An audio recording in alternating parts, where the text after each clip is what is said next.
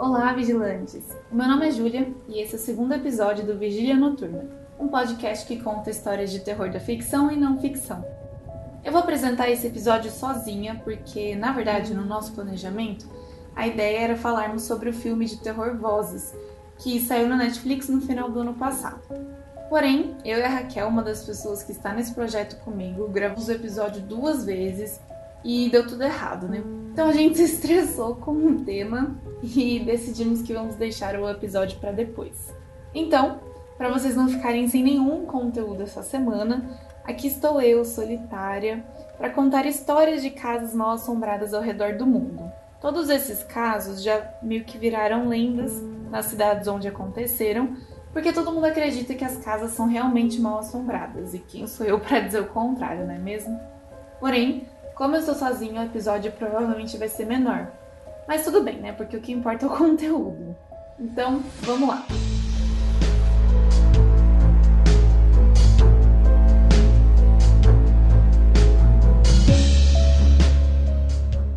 A primeira casa dessa lista que eu separei, na verdade, é um castelo.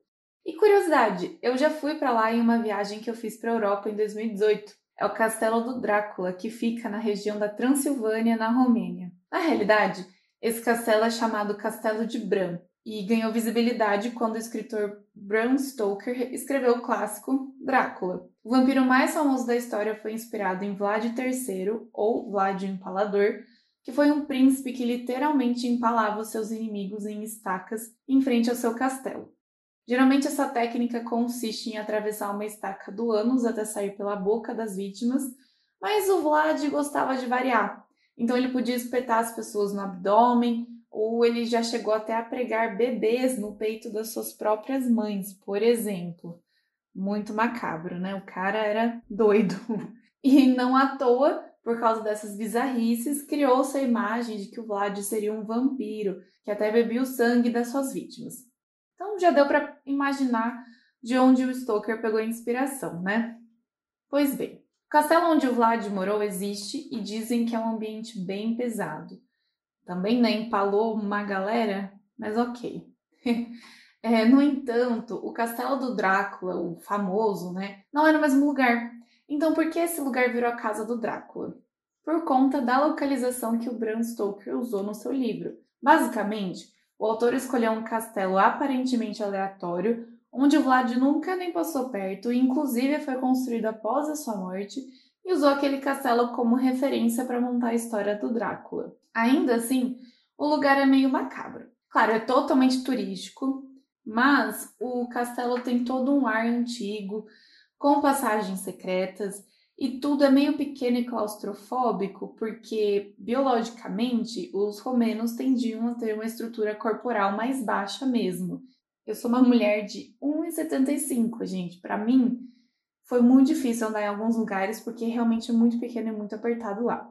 E essa sensação, né, de claustrofobia, de ser tudo bem menor do que a gente imagina que seria em um castelo normal, dá um ar bem macabro para o ambiente. Além de tudo isso, dizem que há espíritos rondando o castelo, resquícios da antiga realeza romena que fazem as coisas se moverem sozinhas, e fazem com que funcionários e visitantes vejam vultos quando eles estão passeando pelo castelo. Eu não vi nada, até porque eu fui de dia e, enfim, talvez de noite seja um lugar ainda mais macabro. Mas se você um dia for para Romênia, eu recomendo demais que você visite esse castelo, porque é um passeio muito bacana. E digo mais, quando eu fui, eu não sabia que esse castelo do Drácula era o castelo do Vlad Impalador. Eu achava que era o mesmo lugar. E eu só descobri toda essa história depois, quando eu fui para lá. Eu fiquei até um pouco meio decepcionada, assim, sabe? Mas, bom, agora você já está ciente do que acontece lá e não vai se decepcionar igual eu, porque ainda assim vale a viagem. E tanto que, literalmente lá na Transilvânia, que é uma região da Romênia, a galera tem, sabe, barraquinha de venda de turista? Eles têm, tipo assim, tudo, é, morceguinho, dente de alho, todas essas coisas. Eles incorporaram essa cultura do vampiro, porque, enfim, é muito turístico lá, né? Mas vale a pena.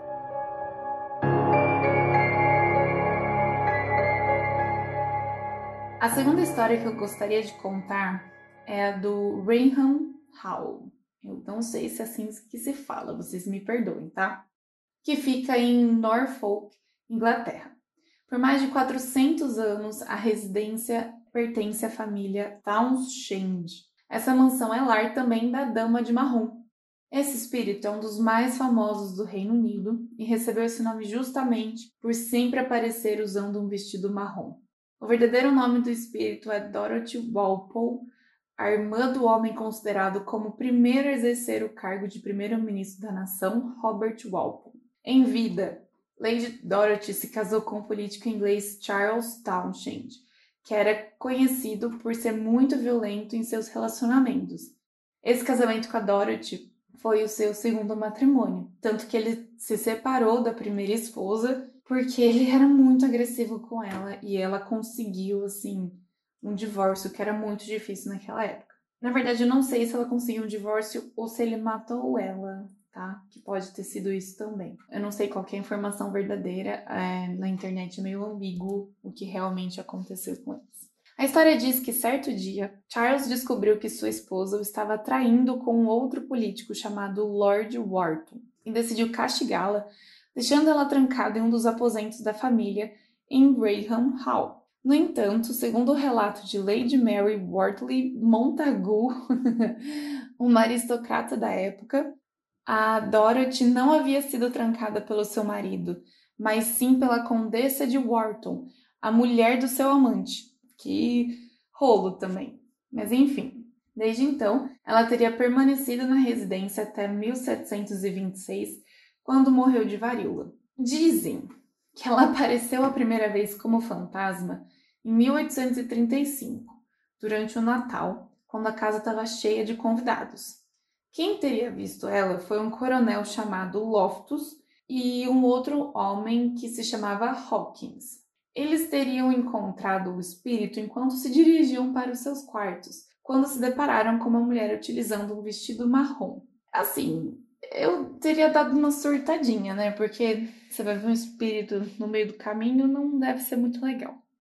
Pois bem, a experiência se repetiu na manhã seguinte, ou seja, eles viram de novo a dama de marrom e não conseguiram conter as fofocas, então todos os funcionários descobriram sobre o ocorrido, descobriram que tinha um espírito rondando a casa e uma boa parte deles abandonou o serviço. A dama de marrom teria aparecido algumas outras vezes. Porém, a vez que lhe deixou mais famosa em todo o Reino Unido aconteceu em 1936. No dia 19 de setembro desse ano, o capitão Hubert C. Provand, junto com um fotógrafo e um assistente que trabalhava na revista Country Life, decidiram ir tirar algumas fotos de Rainham Hall para um artigo que seria publicado. Até porque essa mansão né, da Rainham Hall é muito grande, é muito bonita. Então faz sentido eles quererem ir até lá para tirar fotos. Mas, enfim. Quando chegaram na escadaria da residência, tiraram uma fotografia da região. Porém, Antes de repetirem o ato, o assistente percebeu uma mulher em formato de vapor descer as escadas e se aproximar dos homens. Era um, o espírito imaterial, assim, né? Não é o espírito que a gente via o formato da pessoa, mas ele era meio que em formato de vapor. Estranho, mas ok. E mesmo assustados com a situação, o Robert conseguiu fotografar a assombrosa imagem. É uma imagem bem estranha, quem quiser ver, é só ir no nosso Instagram, arroba Vigília Noturna Podcast, ou no Twitter, arroba Vigília Noturna, que a gente vai publicar a imagem por lá. Bom, essa foto acabou sendo publicada na revista e eles já associaram essa, essa coisa de fumaça, né, digamos assim, com a dama de marrom. Especialistas chegaram a analisar a imagem e afirmaram que não encontraram adulteração. Apesar disso, muitos críticos continuam a desacreditar na história e dizem que a imagem não passa de uma sujeira feita propositalmente na lente ou que poderia ter sido apenas uma mancha de luz, que coincidentemente se parece com o formato de uma pessoa. Eu não sei, eu sou do time que acredita que pode ter sido sim um espírito, mas vai lá, dá uma olhada na foto e diga você o que você acha. Bom, ainda é possível visitar o Rainham Hall Então, se você quiser ir depois da pandemia, né? Assim, se você for rico e conseguir pagar em Libra, é só acessar o site oficial da mansão, que eu vou deixar na descrição desse episódio. Lá você vê todos os horários de visita, eles também fazem alguns eventos lá. Bom, alguns dos visitantes que vão para Rainham Hall relatam terem visto mais aparições da Dama de Marrom, bem como alguns outros fantasmas que estimam ser de, dos criados mortos na propriedade. Agora sim, quem for lá, depois conta se viu um espírito ou não.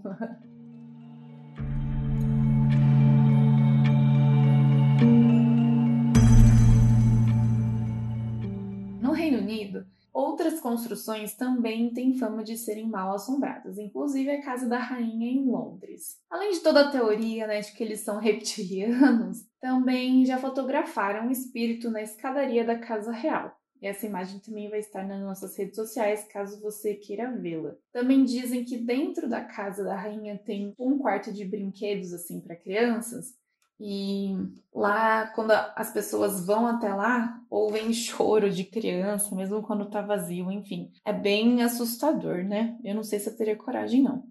Além disso, há diversos fantasmas em castelos espalhados por todo o Reino Unido, sendo alguns dos mais famosos a Dama Branca no castelo de Barry Pomeroy e Lone Piper no castelo de Edimburgo, na Escócia. O fantasma da Dama Branca assombra o castelo de Barry Pomeroy até hoje, Dizem que esse é o espírito de Margaret Pomeroy, presa em uma torre pela irmã Eleanor, onde ela morreu de fome. Por causa disso, os visitantes dizem começar a sentir depressão, medo e irritação assim que colocam os pés no castelo. Talvez o espírito da Margaret ainda esteja super magoado com a irmã e vagando pelos corredores, né? Vai saber.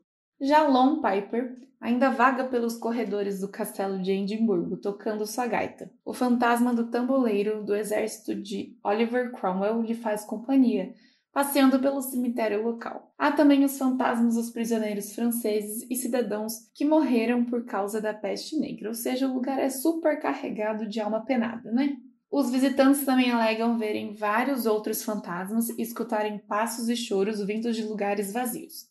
Por isso, castelo virou um dos centros de assombrações mais visitados nos últimos anos.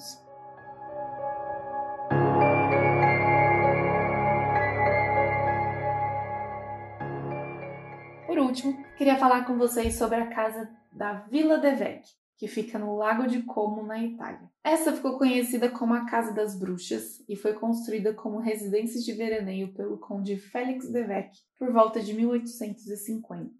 Trágicos acontecimentos ocorreram com o conde, sua família e algumas pessoas ao seu redor, mas foi só no século XX que a casa ficou conhecida como mal assombrada. Mas vamos começar do começo. O arquiteto que construiu a casa para o conde sofreu um trágico acidente logo após a estrutura ficar pronta e acabou morrendo. Um tempo depois, a esposa do conde foi terrivelmente assassinada e sua filha sequestrada. O conde logo colocou todos os seus esforços para procurar pela filha, mas, como não a encontrou depois de um ano de buscas, acabou se suicidando. Dizem que o assassinato da esposa e o suicídio de Félix aconteceram na Vila de Vec, mas esse é um rumor não confirmado, tá? Então, não sabemos se o casal Devec continua assombrando a vila ou não.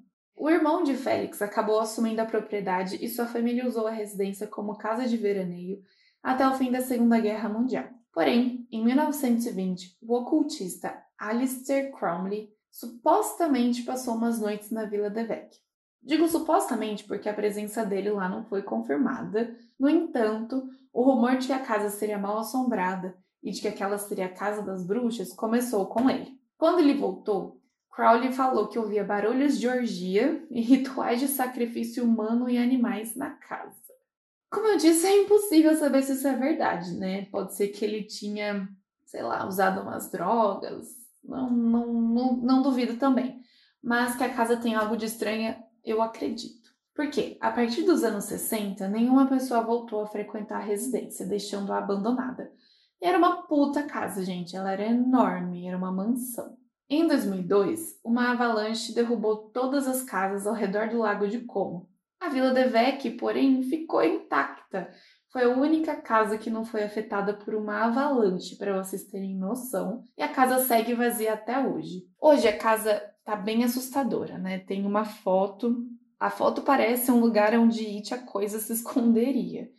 A gente também vai deixar a foto desse lugar esquisito nas nossas redes sociais, mas você vai ver como a casa era muito, muito grande e por isso que é muito estranho que a partir dos anos 60 ninguém mais ia dar um rolê lá, sabe? Porque era uma casa realmente enorme.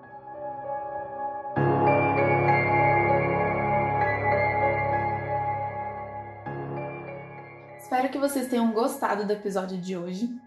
Eu sou viciada em pesquisar sobre casas mal assombradas, então se você tiver um interesse parecido, e quiser que a gente conte a história de uma casa mal assombrada em específico, é só mandar sua sugestão para alguma das nossas redes sociais ou para o nosso e-mail, que é o vigilianoturnapodcast.gmail.com. Se você gostou desse episódio, não esqueça de compartilhar com seus amigos.